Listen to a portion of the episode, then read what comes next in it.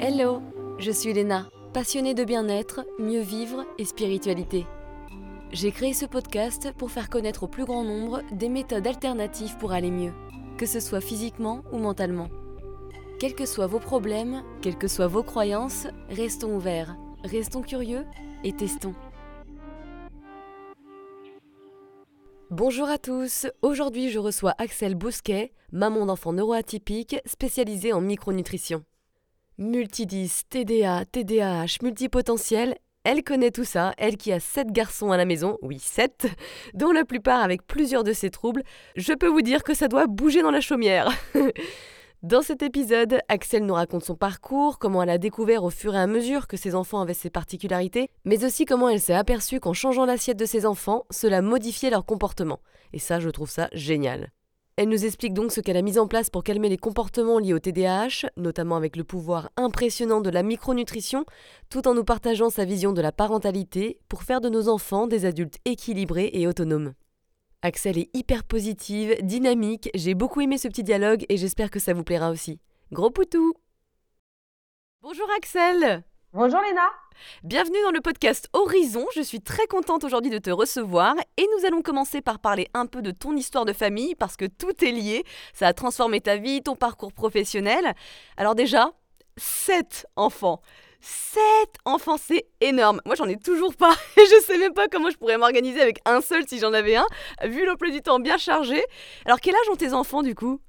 Alors, euh, déjà, petite précision, c'est sept garçons en plus, tu vois, dont, des, jumeaux. voilà, voilà. Voilà, voilà. Alors, notre aîné a 19 ans, voilà, 19 ans et demi. Euh, on en reparlera tout à l'heure, mais euh, un bon atypique, puisqu'on va parler des neuroatypiques. et notre dernier vient d'avoir 5 ans. Ah oui, un bon décalage. Ah, c'est rigolo. Est-ce que, euh, avant qu'on parle de tout ça, tu peux nous rappeler ce qu'est le TDA et le TDAH, qu'on ait des bonnes bases? Ouais, alors en fait, le TDA, TDAH, ça fait partie des troubles neurodéveloppementaux, voilà. Et euh, en fait, c'est les cycles de troubles déficitaires de l'attention avec ou sans hyperactivité. Il y en a même qui rajoutent un i, avec ou sans impulsivité, voilà, tout simplement. Donc, si tu veux, c'est un trouble qui va euh, handicaper, entre guillemets, parce que c'est plus ou moins fort, euh, les, enfants et les adultes, parce qu'on est TDAH, on meurt TDAH ou TDA. Ah, et euh, ça, va nous, ça peut nous handicaper dans différentes sphères, que ce soit familiale, sociale, scolaire, euh, voilà. Hmm, d'accord, ok. Et on appelle ça des enfants neuroatypiques, c'est ça? Alors, la neuroatypie, il y a quatre grands groupes d'enfants neuroatypiques, enfin d'enfants ou de personnes neuroatypiques. C'est vrai que je dis souvent enfants, mais voilà, c'est aussi pour les adultes. Il y a tout ce qui est HPE, euh, enfin haut potentiel émotionnel, haut potentiel intellectuel, les TDA, TDAH, les autres, ce qu'on appelle voilà autistes, euh, TSA, et puis les multi-10 ou 10, euh, tous les 10, dyslexie, dyscalculie, dysphasique, dysorthographique, etc. Voilà, ça c'est les quatre grands groupes de neuroatypiques. Donc hmm. effectivement, nous dans la famille, on a euh, on en a 3 sur 4, euh, parfois même cumulés. Donc 10 euh, multi-10, TDAH, parce que nous on a c'était quand même vachement plus drôle avec l'hyperactivité, n'est-ce pas? Et, et, et, et, HP, voilà, tout simplement, au potentiel. Et alors combien de tes enfants ont ces troubles et surtout comment vous vous en êtes aperçu alors, euh, on a notre aîné, mais ça, on s'en est aperçu euh, trop tard, je dirais. Voilà. Euh, donc, on a vraiment beaucoup, beaucoup galéré. Ça a été compliqué en primaire pour le faire travailler au collège au niveau du comportement. Enfin, voilà. C'était un peu chaud. Et puis, euh, les jumeaux, je dis a priori non pas, mais voilà, je me pose parfois un peu la question pour un des deux, mais c'est très léger, il arrive vraiment à bien à compenser, donc euh, voilà. Après, notre numéro 4 qui a 16 ans est multi-10, voilà. Euh, et puis, on en a un autre qui, a, qui va avoir 12 ans, donc lui, il cumule un multi-10, TDAH, HP. Et puis un autre de 7 ans qui est un très très gros TDAH. HP euh, aussi, et puis un dernier 5 ans, euh, voilà, qui a priori ne pose pas entre guillemets de problème. Mis à part le caractère de cochon. ça, ça arrive. c'est peut-être juste la personnalité. ouais, c'est ça. Et alors, tu dis que le premier, tu as mis du temps à t'en apercevoir, et comment ça s'est passé? Alors, euh, très compliqué. en fait, honnêtement, on s'en est aperçu à partir du moment où moi, j'ai commencé à creuser des solutions pour les petits frères, en fait. Parce que, euh, parce que personne ne nous avait dit que ça existait, tout simplement. Moi, je ne connaissais pas. Et donc, euh, bah, ses, maîtresses, profs ont passé leur vie à me dire qu'il était paresseux.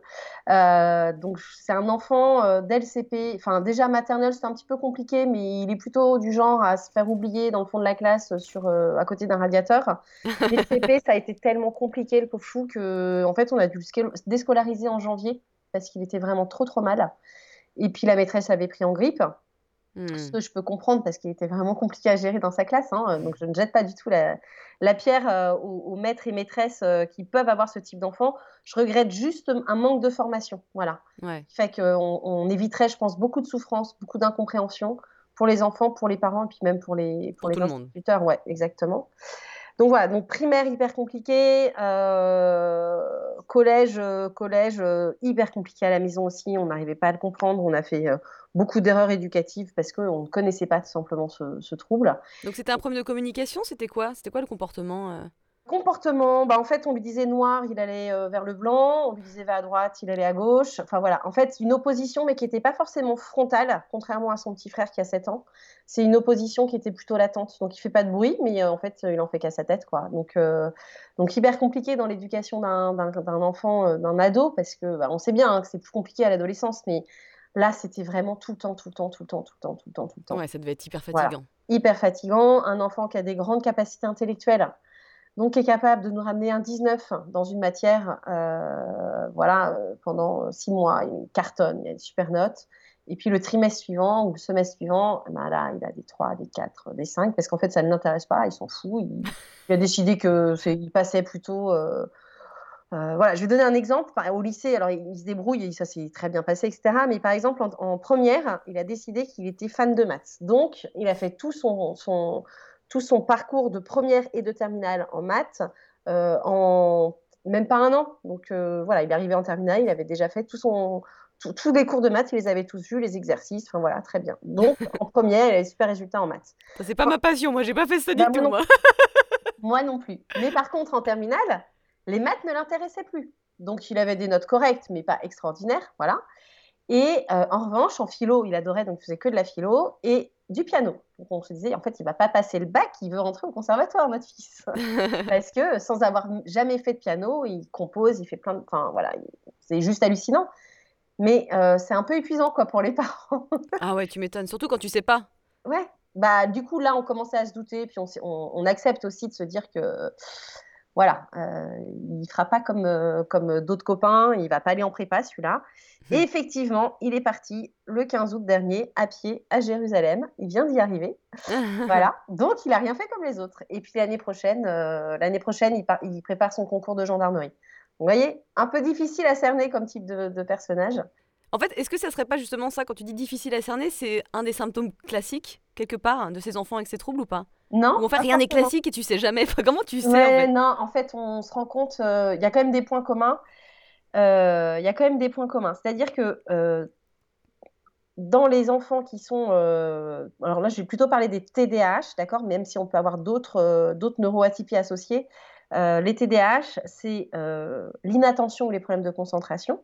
Ce qui ne veut pas dire qu'ils sont incapables de se concentrer, parce qu'ils seront capables d'être hyper focus sur un sujet qui les passionne, mais par contre, le reste, quand, on, quand ça les intéresse pas, là, on rame. Mm. Voilà. Euh, l'hyperactivité, qui est plus ou moins forte. Voilà. Et puis, euh, les problèmes euh, d'impulsivité. Voilà. Des, enfants qui vont être hyper impulsifs. Le frein arrive après l'action. Voilà. Donc, mm. donc, ils vont parler trop vite, ils vont agir trop vite. voilà. Mais après, ce qui est très compliqué, c'est que il n'y a, pas un type de TDAH. Il y a des points qu'on va reconnaître, et puis il y a la personnalité qui rentre en compte. voilà, c'est assez déroutant. Nous, notre numéro 6, justement, qui a 7, ans. numéro 6. Ouais, bah, voilà, on, voilà, quand même, forcément. Euh, qui, est, qui, est, celui qui est le plus costaud au niveau du TDAH, avec un trouble de l'opposition avec provocation frontale, pour le coup. Euh, heureusement que c'était mon numéro 6 parce que tout, toute l'éducation, il m'a tout mis par terre. Quoi. C'était, euh, C'est épuisant. C'est des gamins à deux ans. Moi, je me souviens un soir, je me suis dit, mais si j'arrive pas à le coucher là, en fait, il a pris le dessus, il a gagné la guerre. C'est même pas la bataille, c'est la guerre. Il avait deux ans, mais c'est pas possible, quoi. Ah ouais, et pourtant, tu avais de l'expérience, hein, c'est ça qui est dingue. Et pourtant, ouais, exactement. Et c'est quelque part ce qui m'a aidé aussi à avancer vis-à-vis de lui, parce que je me disais, bon, les autres sont pas trop mal élevés, on y est arrivé, il n'y a pas de raison, quoi. Euh, mais, mais c'est vrai que c'est épuisant. Et d'ailleurs, il y a beaucoup de parents d'enfants TDA ou TDAH euh, qui, sont au bord du burn-out euh, quand ils m'appellent parce que ils en peuvent plus, quoi. C'est épuisant. Le regard des autres est hyper pesant, même si on essaye de s'en détacher. forcément, il y a, des choses qui sont compliquées à gérer. Donc, et puis, ce sont des enfants qui vont pas bien. Oui, en plus, c'est ça. Tu n'arrives même pas à les aider, tu te sens incapable et puis tu es fatigué de tout ça. Ouais, exactement. Mmh. Voilà. Hormis ces symptômes hein, qui peuvent être difficiles dans la vie de tous les jours, surtout si on ne se renseigne pas davantage sur le sujet, si on ne s'y connaît pas en fait, est-ce qu'il y a des avantages à avoir un TDAH oui, heureusement.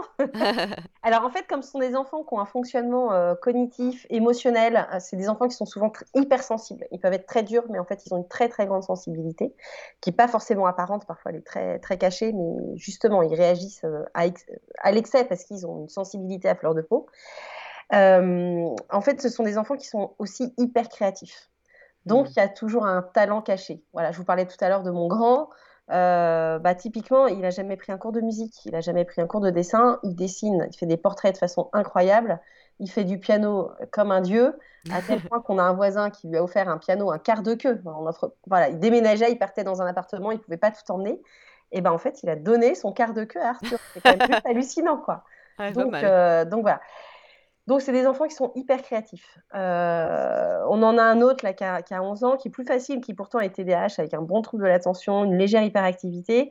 Il a une vision en 3D qui est juste exceptionnelle. Voilà. Euh, hmm. Par contre, en cours de français, c'est compliqué, quoi. voilà. Euh, et puis, notre petit de 7 ans, lui, depuis qu'il est petit, à partir du moment où il a réussi à se poser, on parlera de la micronutrition tout à l'heure, mais suffisamment grâce à la micronutrition, il s'est mis à faire des Legos. Et alors, il fait des Legos, il, a, il prend jamais de modèles, parce qu'il n'aime pas suivre euh, les modèles. Et il nous fait des, bateaux, des trois mâts, des destroyers. Euh, on se dit, mais c'est pas possible, quoi. Comment, où est-ce qu'il sort le truc? Bah, Il a vu un dessin ou un, dans un livre, et il reproduit avec des détails juste hallucinants, des avions, enfin. Voilà. Et lui, il me, dit toujours qu'il veut être ingénieur agent secret. Donc, il veut inventer des trucs pour être agent secret. Ah, bon, bah voilà, je me dis, il a... c'est vrai que bah, quelque part, il y arrivera, quoi. Ouais, ça fait plaisir de voir. Ils sont différents, mais ils sont pas pour autant euh, moins qu'eux. Ils sont au contraire très intéressants. Exactement, exactement. Et c'est ça qu'il faut voir. Et c'est pas forcément évident quand on a euh, le nez dans le guidon euh, et qu'effectivement on est juste fatigué de se dire ok, mais dans quoi il est fort et, et dans quoi est-ce que je vais l'aider à se réaliser? Parce que on parlait de, de, de, mission de vie tout à l'heure hors micro. Je suis désolée, mais voilà, on parlait de mission de vie. Et moi, je crois sincèrement que on a tous une mission de vie et que le but de l'éducation, c'est justement aider nos enfants à se réaliser, à découvrir quelle est leur, mission de vie. Voilà. Même au-delà de leur talent, c'est quelle est leur mission de vie et quelle est leur place dans le monde. Voilà. Et quand on y arrive, bah, en fait, on a gagné, quoi. Même si ça a été compliqué, bah, en fait, on a gagné. Ah, t'as eu cet enfant pour t'entraîner à trouver ça. Ouais, c'est ça. Quelle est ta mission de vie C'est pas fini. C'est pas fini. Ouais, c'est pas fini, c'est clair. Parce que les petits, il faut les aider encore. C'est clair. Je pensais à ça. Est-ce qu'il y a des... beaucoup de troubles qui sont pas repérés Oui, en particulier chez les filles.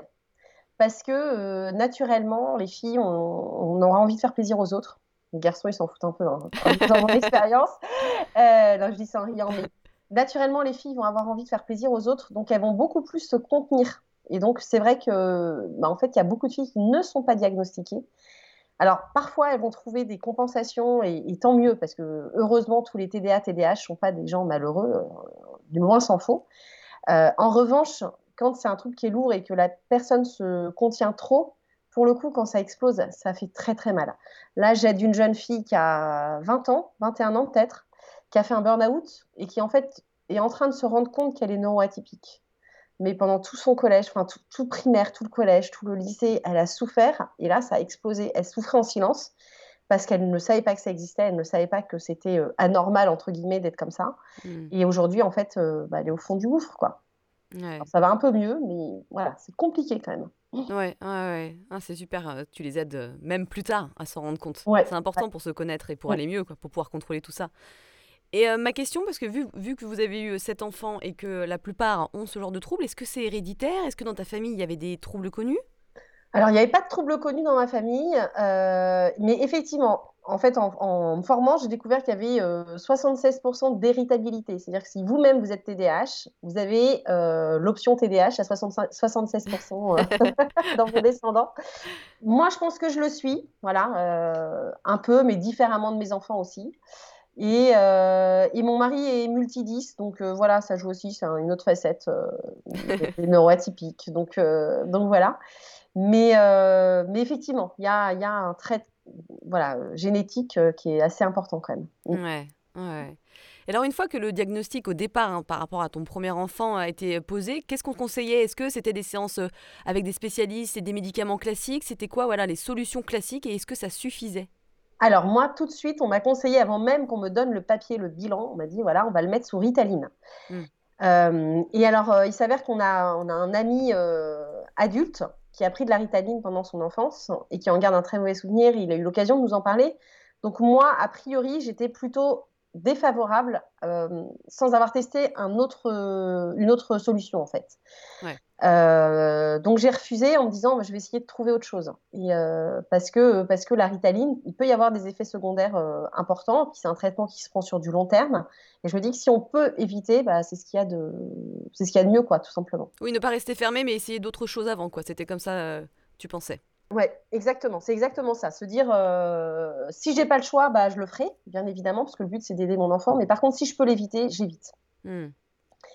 Et le fait est que, du coup, moi, ça a été la base pour euh, faire mes recherches et découvrir comment fonctionnent mes enfants. Et en fait, ce que j'ai découvert, c'est que typiquement, ce sont des enfants qui bouffent, entre guillemets, la dopamine, c'est-à-dire l'hormone de bien-être, euh, beaucoup plus rapidement que ce que leur organisme est en mesure de produire. Donc, mm. ça veut dire que, du coup, quand ils ont mangé toute la dopamine qu'ils avaient produite, ils sont pas bien et inconsciemment, ils vont vouloir donner des boosts de dopamine. Pour ça, la réponse inconsciente de l'organisme, ça va être euh, bah, une hyperactivité, une mise en danger. Je raconterai deux, trois trucs après qui peuvent être amusants, enfin, après coup, quoi. Euh, ça va être aussi euh, bah, l'inattention, une gestion des émotions en dents ça va être une opposition pour certains, voilà, donc ça va être vraiment typique de, chaque organisme. Mais en fait, du coup, ils sont comme ça de façon inconsciente. C'est vraiment pour booster la dopamine. Et c'est pour ça d'ailleurs que le enfin, Ritaline, Quasim, Concerta, etc., quel que soit le traitement qu'on peut proposer en fait aux personnes qui sont TDA, TDAH, c'est vraiment pour apporter un boost de dopamine de façon chimique dans un point du cerveau. Et donc, moi, je me suis dit, OK, ils manquent de dopamine, comment est-ce qu'on peut les aider naturellement à fournir plus de dopamine? Et là, du coup, bah, j'ai découvert que, moi qui étais nulle en bio, en fait, on pouvait très bien travailler justement sur les apports euh, nutritionnels pour euh, combler les micro-carences. Parce que ce, manque de dopamine, ou en tout cas de production de dopamine dans l'organisme, c'est parce qu'on a des micro-carences en fer, en zinc, euh, en vitamine B, en magnésium parfois, euh, on peut travailler aussi sur le transit. Souvent, il y a des troubles du transit. Euh, enfin, voilà. Et donc, quand on travaille là-dessus, finalement, l'organisme est plus à même de produire plus de dopamine. Voilà. Alors, il y a dopamine, noradrénaline et sérotonine, qui sont les trois hormones de bien-être. Mais, euh, mais en fait, du coup, comme l'organisme a ce qu'il faut pour produire plus de dopamine, bah, du coup, il y a moins besoin de réponse inconsciente de l'organisme. Et donc, les symptômes baissent. Et donc, du coup, la vie à la maison, à l'école, les relations sociales sont beaucoup plus apaisées. Wouhou voilà. Exactement ça. C'est la petite explication scientifique, mais je pense que c'est important euh, qu'on comprenne bien en fait que comment ça euh, fonctionne, comment ça fonctionne et comment euh, comment est-ce que l'organisme, bah, tout simplement, a besoin de puiser des ressources et quand il n'y a pas les ressources, ben il fait C'est fou. Hein. Ça déconne. C'est dingue. Hein. Et d'ailleurs, souvent, ils ont des problèmes au niveau du microbiote intestinal, c'est ça? Oui, pas systématiquement, mais, euh, mais régulièrement. Et en fait, c'est pareil, réponse euh, très scientifique, hein. c'est que euh, justement ces fameuses hormones du bien-être commencent à être produites dans les intestins. Et donc, quand les intestins ne vont pas bien, ben, du coup, ça passe pas les barrières intestinales, ça va. Enfin bref, et donc du coup, bah, ça, ça commence déjà à pas être bien. Souvent, c'est pareil, c'est pas toujours le cas, mais il peut y avoir des gros maux de ventre. je pense notamment, tu vois, notre neuroatypie, c'est les TSA, autisme, voilà. Typiquement, ce sont des personnes qui ont très très souvent mal au ventre. Et euh, voilà, quand on travaille sur le transit intestinal, bah là, on peut vraiment euh, aider aussi euh, à apaiser les choses et pas que au niveau des maux de ventre en fait. Ouais, c'est fou les conséquences que ça a. Hein. La digestion, le microbiote intestinal. Euh, ouais. C'est fou. Mais ça fait du bien de découvrir ce genre de choses. Du coup, j'imagine que tes enfants n'ont jamais eu ces médicaments classiques? Non, pour l'instant, on n'en a pas besoin. Donc pour moi, c'est une grande victoire parce que c'est vrai que quand on a fait poser le diagnostic, euh, la, la neuropsy m'a dit euh, Bon, bah alors on prend rendez-vous euh, pour faire les électrocardiogrammes. Je dis Écoutez, non, pas tout de suite. Elle me dit Vous n'allez pas avoir le choix. Je dis Si, si, je vais avoir le choix. Je vous donne votre chèque parce que j'étais en cabinet privé. Et, et, je, prends, je prends mon papier, puis je m'en vais, puis je vous rappellerai si j'ai besoin. Donc là, ça va faire trois ans. Je ne l'ai toujours pas rappelé. Donc je suis très contente. C'est clair et en fait, c'est vrai que ça a mis un petit peu de temps. Et puis, euh, et puis aujourd'hui, euh, alors j'ai surtout parlé pour ceux avec qui on le fait pour, pour, euh, pour enfin aujourd'hui, parce que notre grande 19 ans, du coup, il n'avait pas forcément envie, puis il se gère bien, et voilà. Donc moi, je vois pas de nécessité. enfin voilà, il n'y a pas il a pas besoin. Il se à se gérer.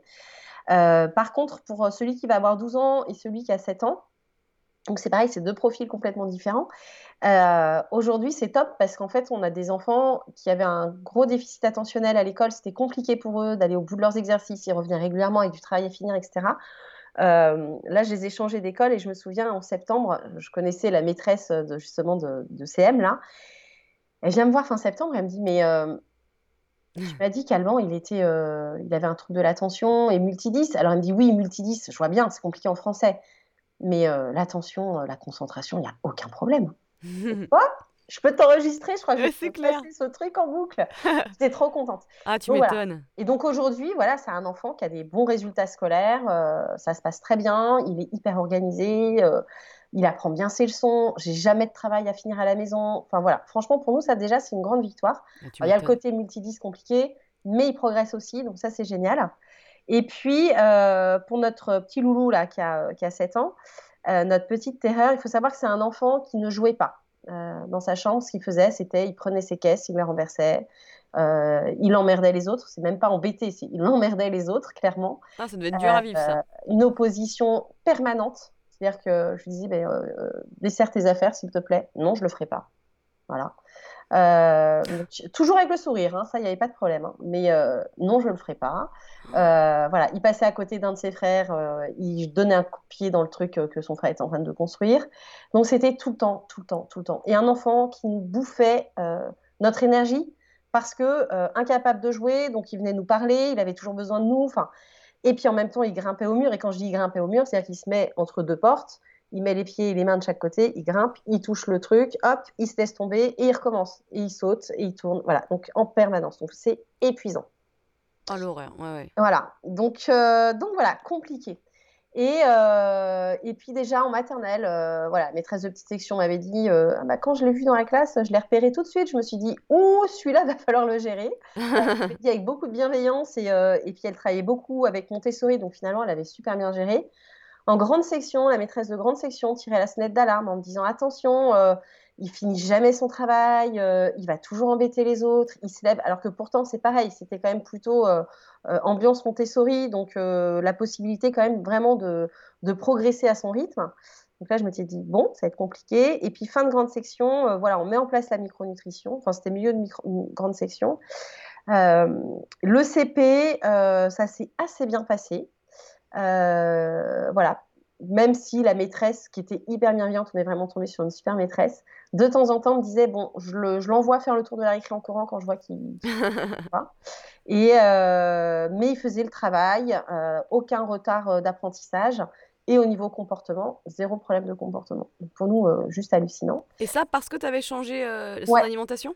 Alimentation et puis des compléments qui sont complètement naturels pour apporter en fait tout ce qui est nécessaire et combler les micro-carences. Non mais t'imagines quand même, parce que enfin là de ce ah, que tu nous décris, vas-y vas-y continue. Je finis parce que là c'est 20 pour moi c'était la grande victoire. Euh, je me livre un petit peu, si jamais euh, maîtresse Olivia écoute, elle va se marrer, mais il y a quoi? Il y a 15 jours, SMS de la maîtresse, euh, enfin WhatsApp de la maîtresse à 9h08 du matin. Ah, je me dis, oups Et elle me dit, est-ce que je peux vous appeler à 10h qu'est-ce qu'il a fait là? Vieux démon qui ressurgissent, enfin bref. Et, euh, et, elle me dit, voilà, alors 10, ok, bien sûr, 10 heures, hop, coup de téléphone. Et elle me dit, voilà, en fait, ne vous inquiétez pas, je voulais juste faire un petit point avec vous, puis essayer de comprendre, parce que euh, bah, votre fils n'écrit pas, et ça va être compliqué, en fait, de le, de le, de le noter. je, comprends et tout. Je dis, mais et puis elle me dit, elle m'a fait rire, elle me dit, en même temps, je suis assez ferme avec mes élèves, mais avec lui, je peux pas. Il est trop craquant. Alors, alors je vous explique. S'il y en a un avec qui il faut pas craquer, c'est lui. Voilà, donc ne craquez pas, s'il vous plaît. Vous posez un cadre. Il a besoin de bouger dans le cadre, effectivement. Mais par contre, vous gardez le cadre bien, bien serré.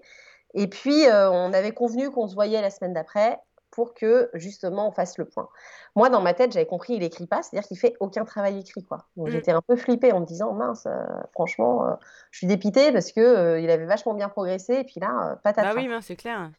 Et donc j'arrive au rendez-vous et tout, puis, on, prend, on prend mon fils entre quatre yeux pour lui dire que la maîtresse et maman sont d'accord et que c'est comme ça, point barre et tout ça.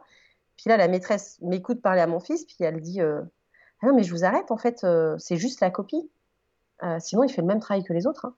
Je suis comme ça. Ah ouais En fait, vous me rassurez, là, j'avais vraiment pas compris ça du tout. Donc, euh, donc en fait, quand même, victoire pour moi, je me suis dit, c'est top parce qu'un enfant pour qui ça peut être extrêmement compliqué. voilà. Donc, elle est obligée de lui dire de temps en temps, hé, allez au boulot mais il fait le travail euh, à peu près en temps donné. Il n'y a aucun problème, euh, il n'y a pas de retard d'apprentissage. Et elle m'a dit problème de comportement, il est nickel. Je n'ai C'est fou. Parce qu'effectivement, le côté agressif envers les autres, ça devait être vraiment très désagréable à gérer et surtout le côté frontal aussi.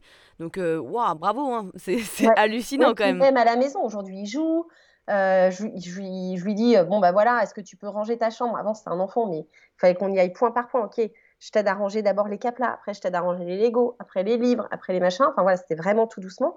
Là maintenant, je lui dis, est-ce que tu peux ranger ta chambre? Oui, maman, il me range sa chambre. Alors, il mélange un peu dans les caisses, hein. c'est pas du tout l'enfant parfait, mais la chambre est, quand même rangée et ça, pour nous, c'est quand même extraordinaire. ah ouais, ça doit être, euh, ça doit soulager, faire du bien, quoi. C'est une tension en moins, quoi. Ah oui, bah c'est même plus qu'une tension. Là, son prof de, ça m'a fait marrer. Euh, je suis hyper bavarde, hein, désolée Léna. Euh, son, prof de sport là, de mercredi, je l'ai vu hier et, euh, et, je lui avais dit que Baudouin était hyper actif et que parfois il avait du mal à obéir. Et euh, hier, on a eu le temps de discuter un petit peu plus parce qu'il avait oublié son manteau, mon fils. Puis il me dit non, mais vous savez, moi j'en ai vu des vrais hyperactifs, c'est pas du tout ça, c'est des enfants, ils sont partout, ils courent partout, ils obéissent pas, machin, bien. Je dis non, mais en fait, il est comme ça, Baudouin. Moi, si j'arrête, d'ailleurs, je fais une pause l'été pendant un mois parce qu'il faut faire ce qu'on appelle une fenêtre thérapeutique. Mais dans les trois semaines, on a à nouveau des terreurs nocturnes, trois fois dans la nuit, Ça, une opposition de malade, euh, un enfant qui se remet à grimper au rideau. Enfin voilà. Donc moi, euh, je vois vraiment la différence. Et d'ailleurs, euh, enfin, on voit tous la différence dans la famille quand on met et quand on met pas en place la micronutrition. Mais donc ça veut dire que tous les enfants atteints de TDAH, etc., devraient être supplémentés en vitamine B, oméga 3, zinc, etc., constamment? Alors non, parce que moi j'en ai donc mon 12 ans par exemple, qui est moins, beaucoup moins euh, costaud au niveau TDAH. Euh, lui, je lui donne que les jours d'école. Vacances et week-ends, il n'y a pas besoin en fait. Donc ça dépend vraiment des profils. Et puis, euh, moi, je suis hyper claire. Malheureusement, ça marche pas sur tous les enfants. Voilà. Donc là, moi, j'ai dû accompagner un peu plus de 300 familles. Je pense que j'ai un taux de réussite qui est quand même génial. Je suis ravie, hein, qui est autour de 85%. 85 euh, à 90%, je n'ai pas compté exactement, mais de temps en temps, euh, j'ai des parents qui me disent bah, c'est pas suffisant ou j'ai pas vu vraiment de progrès. Là, j'ai eu le cas ce matin, euh, malheureusement, d'une maman qui me disait bah, on va passer notre loulou sur Italine parce que c'était pas suffisant. bon, bah voilà, ça arrive, ça arrive. Pourquoi, à ton avis, ça marche pas? Alors, c'est une hypothèse. Là, je pense que euh, c'est une dame euh, que j'avais eue au téléphone au mois de juillet. Elle me dit qu'il reste encore quelques compléments. Je pense qu'elle n'a pas été sérieuse dans le parce que c'est vraiment, faut vraiment donner au quotidien euh, au moins les trois premiers mois. Bon, ça c'est une hypothèse, voilà. Et, et, ensuite derrière, il peut y avoir aussi, je pense, des et nous c'est vrai qu'on a de la chance de ce côté-là. On a un bon équilibre familial et parental. Mmh. C'est-à-dire que même si c'était fatigant, ça n'a jamais été vraiment source de conflit et ça aurait pu l'être en fait, parce que ça nous bouffe tellement que euh, bah, forcément il y a des moments où on se dit mais euh, t'es trop ferme, t'es pas assez ferme, euh, c'est de ta faute, machin. Enfin c'est compliqué à gérer aussi au niveau familial. Et, et, voilà. Et donc je pense que ça, peut peut-être jouer aussi. Et puis bah il y a aussi des TDAH qui sont plus sévères que d'autres. Voilà, des troubles déficitaires d'attention avec hyperactivité qui sont plus sévères que d'autres. Donc, est-ce qu'il faut donner plus ou est-ce qu'il faut euh, donner sur du plus long terme pour que ça marche? Voilà, je, là, j'avoue que j'ai pas la réponse. Oui, parce que comme tu dis, en fait, ça prend du temps, hein, de toute façon, pour que l'organisme se régule si tu prends des compléments alimentaires. Mm. C'est plus long que le médicament classique.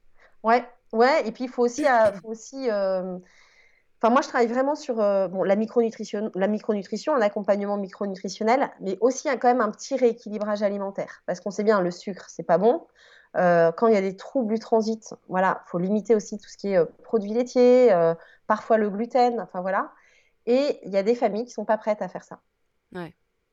Oui, parce qu'effectivement, les produits laitiers, etc., même le sucre, c'est acidifiant pour l'organisme, c'est inflammatoire, donc euh, c'est pas le genre de truc qu'il faudrait, euh, qu'il faudrait euh, garder, à mon avis. Oui, et puis en plus, quand on est en hyperglycémie, donc par exemple, quand on prend beaucoup de sucre, beaucoup de bonbons, des sodas, enfin voilà, ou même du mauvais gras, par exemple, type pâte à tartiner, etc., mmh. en fait, il y a un moment où l'organisme va être en hyperglycémie, et quand on est en hyperglycémie, c'est les hormones de stress qui prennent la relève. Et là, vous mettez des hormones de stress sur un enfant qui est déjà hyperactif, anxieux, nerveux, voilà là, c'est une bombe C'est même plus un retardement, c'est une bombe tout court d'ailleurs. ouais, ouais. Donc voilà. Parle-nous un petit peu, donc toi, tu as donné des compléments alimentaires, et au niveau du régime alimentaire, qu'est-ce que tu as changé avec tes enfants? Alors déjà, le petit-déj, voilà, ça c'est hyper important parce qu'il faut vraiment lancer l'organisme dans la journée pour pouvoir euh, tout simplement euh, augmenter euh, bah, l'apport de, la production de dopamine, voilà, lancer, et puis de ne pas être dans justement une hyperglycémie qui va arriver vers 10 heures et donc là euh, c'est compliqué. Euh, donc le petit déj, voilà, on a un index glycémique bas, on a mis des protéines en place. Euh, après, moi je fais du poisson deux à trois fois par semaine, notamment des poissons gras. Euh, je mets beaucoup plus de légumineuses, donc euh, voilà, tout ce qui va être euh, lentilles, pois chiches, ils n'aiment pas trop, mais bon voilà, les lentilles j'en fais facilement.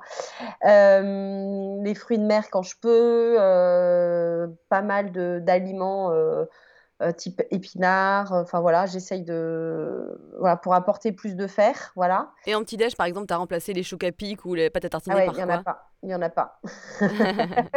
Euh, c'est plutôt du, jus de fruits, frais sans, sans, sucre ajouté, 100% fruits. Enfin voilà avec du pain semi-complet, éventuellement complet, et puis des protéines, voilà, éventuellement un fruit, mais, mais voilà. Le goûter, c'est pareil. Hein. nous, on n'a pas de gâteau. Euh, on n'a pas de gâteau. Plutôt soit du pain, soit des fruits, des fruits secs. Ils aiment bien les fruits secs. Voilà. Euh, voilà. Typiquement, c'est ça. Il y a très peu de soda à la maison. Il n'y a pas de bonbons. Enfin voilà. Alors après, quand c'est les anniversaires, hein, voilà, on lève le. Bien sûr. On lève. Hein, euh, voilà. Pendant, pendant les vacances, ça m'arrive d'acheter un pot de Nutella. Enfin voilà. Et j'avais entendu aussi, tu me donnais de l'aloe vera, etc. Pour éviter certains compléments alimentaires, tu peux aussi donner d'autres aliments qui contiennent justement ces minéraux. Ah, alors ça, je trouve ça hyper intéressant ce que tu dis. Parce qu'on parlait tout à l'heure de compléments alimentaires. Alors effectivement, l'aloe vera n'est pas un complément alimentaire, c'est une boisson. Et pourtant qui est extrêmement riche en micronutriments. Donc c'est vrai que du coup, moi, systématiquement, je propose de l'aloe vera. Parce que déjà, on va commencer à combler les micro-carences en fer, zinc, les vitamines B. Euh, enfin voilà. Alors après, c'est pareil, il faut prendre un aloe vera qui est quand même de qualité. Ouais, euh, ça, il faut faire attention. Il ne faut pas qu'il y ait de gomme, il ne faut pas qu'il y ait d'épaississant. Ça, c'est plutôt, euh, plutôt rare. Et puis, il faut voir comment ça a été ramassé. Il faut que ce soit maturité, etc. Donc, euh, c'est vrai que moi, je suis assez exigeante euh, sur, sur les compléments alimentaires parce que sinon, bah, sinon ça risque de pas marcher. Bah, on est déçu. Ça coûte on perd du temps. Et on perd du temps. Et voilà. Hmm. non, mais c'est bien, je trouve, de pas forcément. bien sûr, les compléments alimentaires, c'est hyper important, mais à côté, de chercher à, à combler le vide et les carences de minéraux par une bonne alimentation adaptée.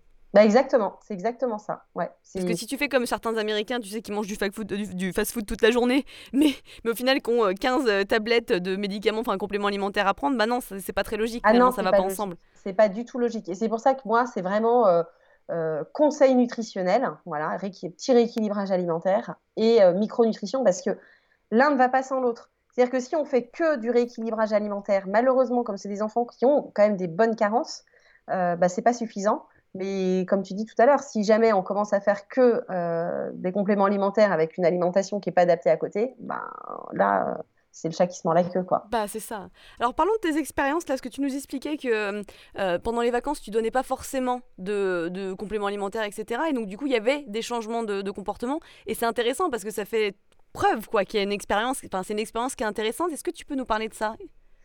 Bah écoute, oui, euh, c'est vrai que moi, le meilleur exemple, c'est ce que je disais tout à l'heure, hein, mon petit de 7 ans, euh, clairement, on fait ce qu'on appelle une fenêtre thérapeutique pendant un mois l'été. Euh, c'est un enfant donc, qui a toujours eu un très mauvais sommeil. On est sorti de la maternité, il faisait déjà pas de sieste. Voilà, oh là là. je, je l'avais dans les bras toute la journée. Il somnolait euh, trois minutes. Dès que j'essayais de le poser, il se réveillait, il hurlait. Alors, il a fait ses nuits très vite. Hein. Mais, euh, mais par contre, il ne dormait pas de la journée. Il n'a jamais fait de sieste. Donc, vous imaginez en plus comme c'est compliqué à l'école. Quand vous arrivez en petite section, moyenne section, vous dites Ah bah oui, mais il fait pas de sieste. Ah ouais. ah bah si, il n'y a pas le choix. Alors, bon courage il embêtait toute la salle. Effectivement, il embêtait toute la salle. Donc, c'était punition, punition, punition. Mais en fait, il n'avait pas besoin de dormir. Puis, du coup, il s'occupe, il va tirer les cheveux de la voisine, euh, soulever bah la couette du voisin. Enfin, bon, c'était l'enfer, je pense, pour la personne qui surveillait. Et en même temps, ben voilà, il faut être aussi en mesure de pouvoir euh, poser autre chose parce que sinon c'est pas possible quoi. Donc ça c'est une petite parenthèse. euh, donc voilà, des gros troubles de transit petits. Voilà, euh, moi je l'ai allaité pendant longtemps, mais euh, déjà même l'allaitement j'ai dû j'ai dû supprimer des aliments parce que sinon ça, je voyais bien que ça n'allait pas au niveau du transit. une très grosse toux d'ailleurs aussi qui était assez impressionnante. On avait fait pas mal d'examens.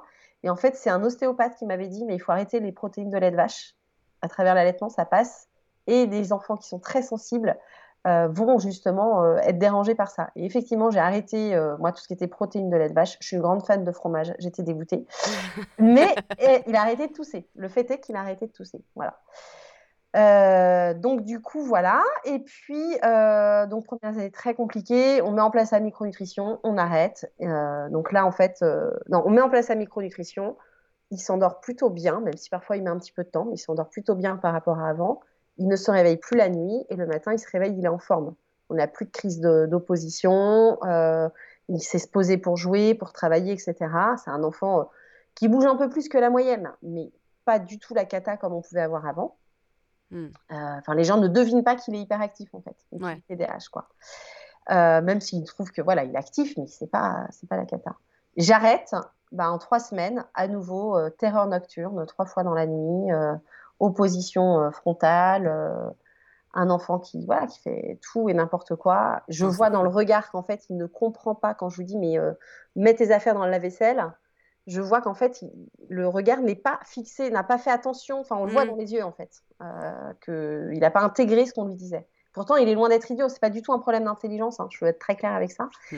Mais, euh, mais voilà, le fait est que quand, euh, quand il a pas ce qu'il faut, ben, voilà, ça repart. Donc lui, pour l'instant, euh, ouais, pas de fenêtre thérapeutique. si, bah si, on est obligé l'été. Voilà, on est obligé l'été quand même parce qu'il faut Pourquoi pour que l'organisme ne s'habitue pas et que du coup les effets restent bénéfiques. Parce que sinon, quand l'organisme s'habitue, ben, du coup, il y a une baisse des effets. Donc du coup, ça, entre guillemets, ça ne marche plus ou moins bien. quoi. Donc l'été, tu fais une pause d'un mois, quoi. Voilà, ouais. Intéressant. Ça devrait être bon pour tout le monde en fait, même ceux qui prennent des compléments alimentaires euh, de manière générale. il faut, ouais, il faut. C'est un bon petit rappel, ouais, intéressant. voilà, après j'ai d'autres enfants, euh, parce que j'en ai accompagné pas mal, hein, je peux donner plusieurs exemples. Euh, Mia, qui était une petite, une petite puce de 7 ans aussi d'ailleurs. Alors elle, juste un trouble déficitaire d'attention, pas d'hyperactivité, mais toujours fatiguée, elle mettait trois plombes à faire des trucs, enfin voilà. Et sa maman m'a dit en fait, c'est, à la maison, ça devenait l'enfer. On arrivait le soir de nos boulots avec mon mari, et en fait, on n'avait qu'une envie, c'était de les coucher parce qu'on n'en pouvait plus, quoi. Parce mmh. qu'elle chouinait beaucoup, enfin, c'était compliqué au, quotidien. Parce que des enfants, ce que je disais tout à l'heure, hein, souvent, il y a une grande sensibilité. Et puis en plus, ils se rendent compte qu'ils ne correspondent pas à ce qu'on attend d'eux, que ce soit au niveau social, au niveau des adultes, mmh. au niveau des amis, etc. Donc c'est compliqué pour eux. Et en fait, une petite puce qui devait voir le neuropsy pendant au moins deux ans avec des séances euh, toutes les semaines, si je ne dis pas de bêtises, orthophoniste, etc. Au bout de six mois d'accompagnement micronutritionnel, euh, pardon, au bout de six mois d'accompagnement micronutritionnel, sa maman était trop contente de me dire, en fait, on arrête tout. Tous les professionnels ont dit, stop, il n'y a plus besoin. Mia, ça y est, c'est terminé. C'est fou. Hein. C'est fou, hein. Ça donne des frissons. Ouais, c'est incroyable. Et ça, euh, on a, elle, a accepté de faire un témoignage vidéo, la maman. Donc, si ça intéresse des gens, vous pouvez aller voir les témoignages sur, le, sur, le, sur mon site www.mamanaidemoiallermieux.fr. On peut bien mettre les 3 W avant, parce que j'ai pas encore bien travaillé euh, le référencement. Mais, euh, et là, vous allez voir bah, justement le témoignage de la maman Mia, puis plusieurs autres témoignages qui sont très intéressants, avec des profils différents, que ce soit hypersensibilité, trouble de l'attention, hyperactivité, opposition, enfin voilà. Euh, donc c'est vraiment intéressant de voir euh, ce qu'on peut faire En fait, en rééquilibrant, en aidant à apporter juste ce qu'il faut en fait à l'organisme. Ah ouais, le pouvoir de la nutrition, c'est impressionnant et c'est encore un super exemple pour tous les cas euh, comme ça, quoi. Alors, en dehors de l'alimentation et de l'hygiène de vie, quelles autres habitudes on peut implémenter pour les aider? Oh là, alors il y en a pas mal, hein. Euh, d'abord, c'est vrai que c'est des enfants qui euh, vont avoir du mal à, à effectuer une consigne qui est trop compliquée. Donc, typiquement, ça va être, euh, au lieu de dire va ranger ta chambre, c'est le meilleur exemple. Ou alors euh, va te préparer pour aller à l'école, c'est on va donner consigne après consigne. Va te laver les dents. Après, une fois qu'ils se sont lavés les dents, va euh, te brosser les cheveux, va préparer ton cartable, voilà. Parce que sinon, c'est trop compliqué, ils vont, ils- ils vont se sentir découragés, ils vont pas le faire. Ils Mm. vont pas intégrer, ils vont à moitié, oublier la moitié des trucs, etc. Voilà. Alors après, en grandissant, quand on voit qu'il y a des habitudes qui sont mises en place, on peut très bien dire, enfin moi, c'est ce que je fais en tout cas avec mes enfants, c'est, bon, tu as trois choses à faire. D'abord, jamais plus de trois, parce que sinon le cerveau n'est pas capable de bien intégrer. Donc, tu as trois choses à faire. Te laver les dents, te préparer ton cartable et faire ton lit. Redis-moi ce que je t'ai demandé. Alors, trois choses à faire. Hop, hop, on montre les trois doigts qui se baissent.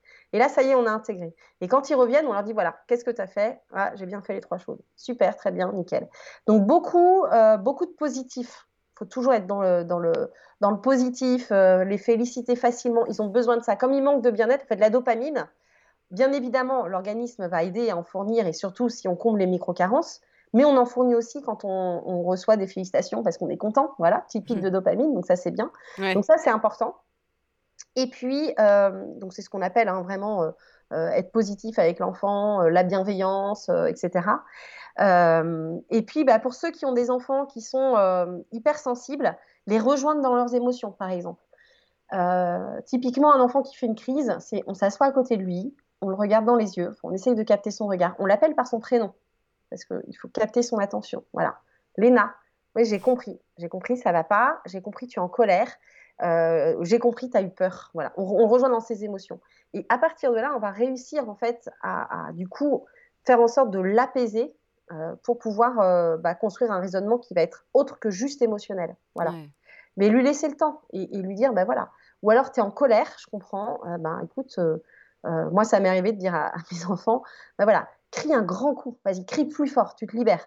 Et là, hop, ça y est, c'est libéré, on peut, on peut repartir sur autre chose. Ou alors, prends un papier, va, dans la, va au-dessus de la poubelle et déchire les papiers. Il faut voir la rage avec laquelle ils sont capables de le faire. C'est, ouais, je déchire le papier. Quoi. C'est, voilà, on sent. que- Mais quelquefois, voilà, il y a, il y a une telle colère qu'il y a un besoin de, de- de destruction.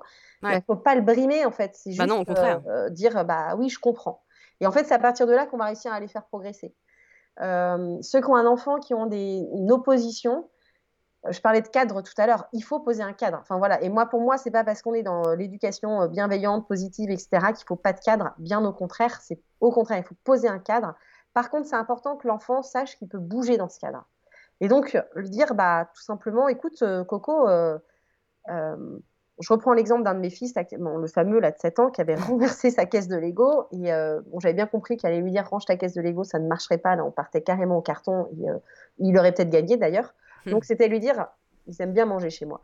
C'était lui dire bah, écoute, ta caisse de Lego, il faut qu'elle soit rangée avant le déjeuner. Il était 9h30 du matin. C'était un mercredi, je m'en souviens très bien. Midi arrive, à table. Je vois mon loulou qui arrive, trop chou, avec ses, grands yeux bleus, son grand sourire. Oh, ça sent bon, maman. J'ai dit, et ta, ta caisse de Lego, elle est rangée? Non, mais je la ferai pas. Je dis, bah, écoute, dans ces cas-là, tu pourras pas venir déjeuner tant que ta caisse de Lego ne sera pas rangée. C'est pas si, hein, c'est tant que tu n'as pas fait Ouais. ce que tu avais à faire, c'était le contrat. Eh bien, écoute, tu ne pourras pas venir déjeuner. Il est parti fumasse, il a claqué les portes, il hurlait dans l'escalier, il tapait des pieds. Enfin, le sketch, voilà. Il est revenu plusieurs fois à la charge. Il a déjeuné, je crois, hyper tard. J'ai plus l'heure, mais c'était hyper tard. 19h. Euh, non, peut-être pas quand même. C'était avant l'heure du goûter quand même. Mais voilà. Mais je lui ai bien dit, écoute, euh, en fait, je te prive pas de déjeuner. T'es pas puni. C'est juste qu'on avait un contrat. Tu avais dit oui. Tu l'as pas fait. Tu ne peux pas venir. Tu remplis le contrat. Voilà. Et ça, c'est important. Euh, ou alors, tout simplement, lui dire, écoute, puisque tu es grand, il faut que ta douche soit prise. Tu choisis. Tu le fais avant ou après d'avoir rangé ta chambre. Voilà. Donc le cadre est posé, mais il a cette liberté quand même. Voilà. Hmm. Et ça, c'est important. Et c'est vrai que du coup, euh, voilà, typiquement, ça sert à rien d'aller au front avec ces gamins-là. C'est pas possible. Enfin, là, Ouais. vous allez au burn-out, quoi. Et pour les devoirs, comment tu, peux, comment tu faisais? Alors, les devoirs, j'accepte qu'ils bougent.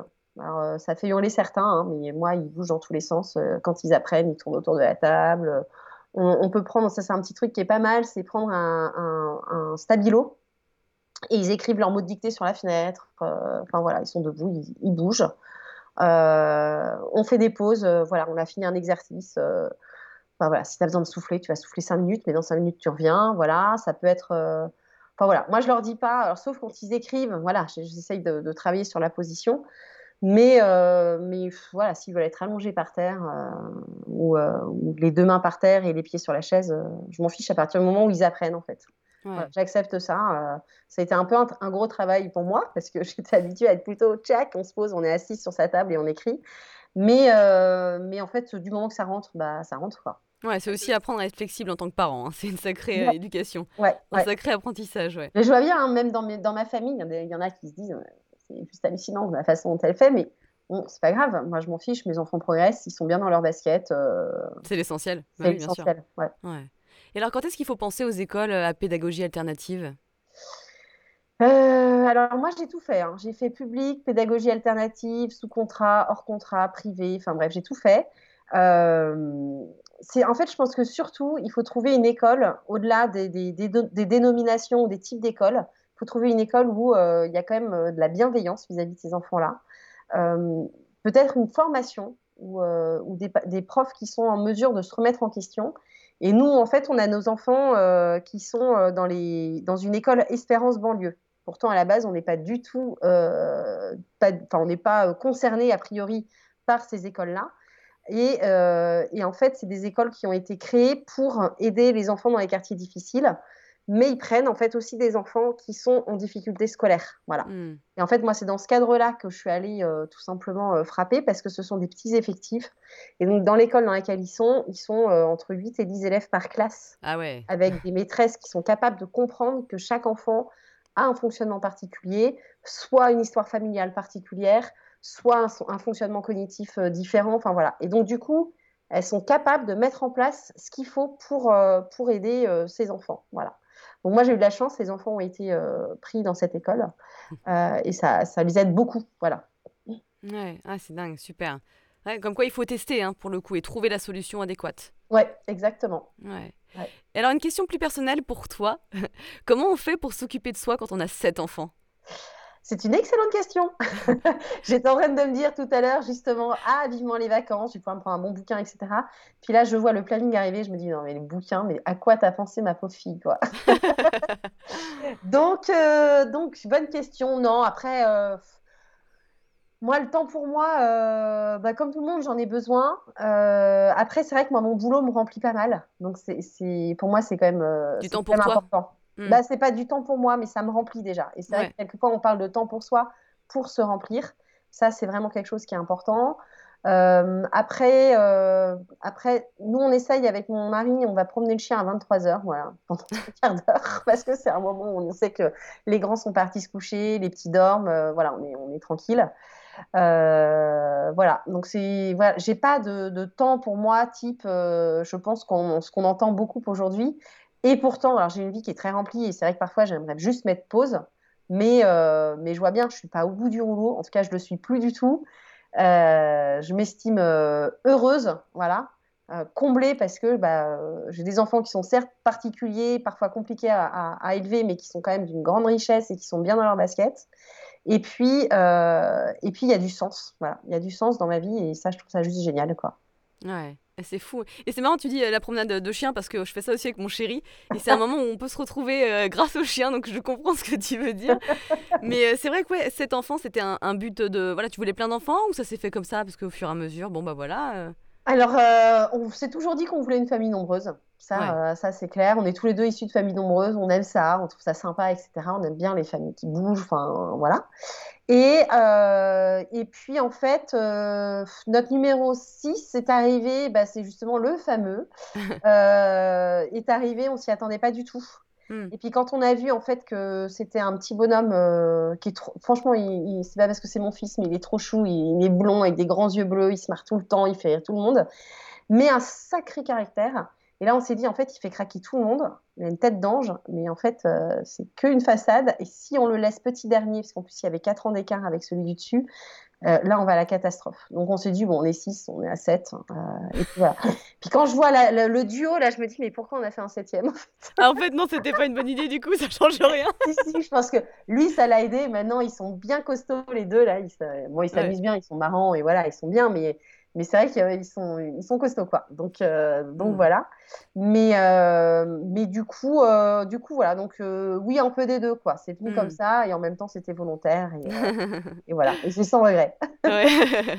Qu'est-ce que tu penses que ce trouble t'a apporté dans ta vie et dans ton rôle de maman? Qu'est-ce que tu as pu apprendre grâce à ces épreuves? Bah, Du coup, je me suis beaucoup ouverte, je pense, aussi à la différence, tout simplement parce que euh, ce que je disais tout à l'heure, hein, moi, sans mon sixième, euh, j'avais quand même pas mal de principes éducatifs, euh, ça avait l'air de bien marcher, même si on en bavait un peu avec notre grand au niveau scolaire, en se disant, mais c'est pas possible, quoi, c'est compliqué, etc. en fait, ça m'a appris à me dire, OK, il y, a des choses qui peuvent se faire différemment, et ce qui compte, c'est le résultat. Ça peut sembler bête, hein, mais Typiquement, par exemple, le cheminement pour, euh, faire confiance à ses enfants. Euh, je prends un exemple bête, mais c'est quelque chose qui a été vraiment aussi, source de réflexion euh, pour moi, en tout cas pour, mon mari et moi dans, dans notre vie de parents. C'est-à-dire que, OK, on veut que nos enfants nous fassent confiance, on veut faire confiance à nos enfants, donc il faut qu'on arrive à lâcher prise et à se dire, OK, je ne vais pas tout vérifier tout le temps. Donc, moi, je leur demande, par exemple, même à 7 ans, je leur dis, va te laver les dents. Euh, je pars du principe que c'est aussi leur responsabilité. Et donc, je ne vais, je vais pas jamais vérifier, bien évidemment. Mais parfois, je choisis de leur faire confiance. C'est aussi avec ce choix-là posé que ben, on avance, quoi. Et eux, ils avancent aussi. Mmh. Voilà. Ouais, je comprends. Et puis même toi, du coup, tu lâches prise un peu et il y a l'attention qui part aussi, quoi. Ouais, exactement. Ouais, sinon, t'arrêtes pas. Ça. Et puis, typiquement, moi, mon grand qui me dit euh, Je veux partir à pied à Jérusalem euh, euh, sans un sou en poche pour trouver l'hébergement. Enfin, voilà, il a fait un truc de malade pendant six mois, là, ça va faire six mois. je pense que si j'avais pas eu ce cheminement-là avec des enfants neuroatypiques et si j'avais pas accepté que mes enfants soient neuroatypiques et donc ils auraient une façon de fonctionner à vie qui sera un peu neuroatypique, ou même complètement neuroatypique, je ne sais pas si j'aurais lâché prise parce qu'en fait, il a juste 19 ans. Quoi. Et le fait est que bah, là, euh, il est arrivé en Israël, il a réussi son pari, euh, il s'est dépassé un truc de dingue, il a appris sur la nature humaine de façon géniale, il a mûri, et que là, du coup, il, va, il veut passer son concours de gendarmerie, il voudrait intégrer le GIGN, j'espère qu'il y arrivera. Mais en tout cas, quelque part, ça l'a armé. Voilà, pour ça. Donc, hmm. c'est vraiment un autre parcours, et il avait besoin de ça, je crois. Alors, tu dois être fière. Hyper fière. hyper heureuse pour lui parce que c'était quand même pas gagné vu le bah contexte. Et, euh, en fait, il a réussi, quoi. Ah, et puis ça va être un super souvenir, c'est cool. Non, franchement, c'est super d'avoir des enfants comme ça, hein, qui se bougent les fesses comme ça. Ouais, ouais, ouais, ouais. Alors, on va finir par un jeu de questions-réponses rapides. L'idée, c'est de répondre rapidement à une petite série de questions. Quel livre t'a marqué? C'est pas obligé d'être sur le sujet, euh, comme tu veux. C'est ce qui te vient à l'esprit. Moi, généralement, c'est intuitif. Ah oui, alors attends, parce que là, moi, du coup, j'en ai 15 qui viennent, euh, qui viennent en tête, mais qui n'ont rien à voir, parce que je suis une grande lectrice. Euh, quel livre m'a marqué? Euh, Il m'a fait du bien. je dis que j'en ai plein, mais en fait, j'en ai plus en tête. si, alors, si, typiquement, dans le cas de, de TDAH, je suis une tornade de. Comment il s'appelle? Je ne sais plus là c'est un journaliste belge. S'il m'entendait, il serait dégoûté. Euh, je suis une tornade. Voilà. C'est. Je, suis désolée pour lui s'il m'entend un jour. C'est pas très bien écrit, mais ça explique pas mal le TDAH. Hmm. Voilà. Ouais. Une routine matinale recommandée qui fonctionnerait pour tous. Un bon petit déj. Une habitude à prendre. Hmm, un peu de silence dans la journée. Ouais, ouais surtout quand il, quand il y a cette personne. il n'y en a pas beaucoup. Une habitude à supprimer. Les bonbons dans le placard Ouais.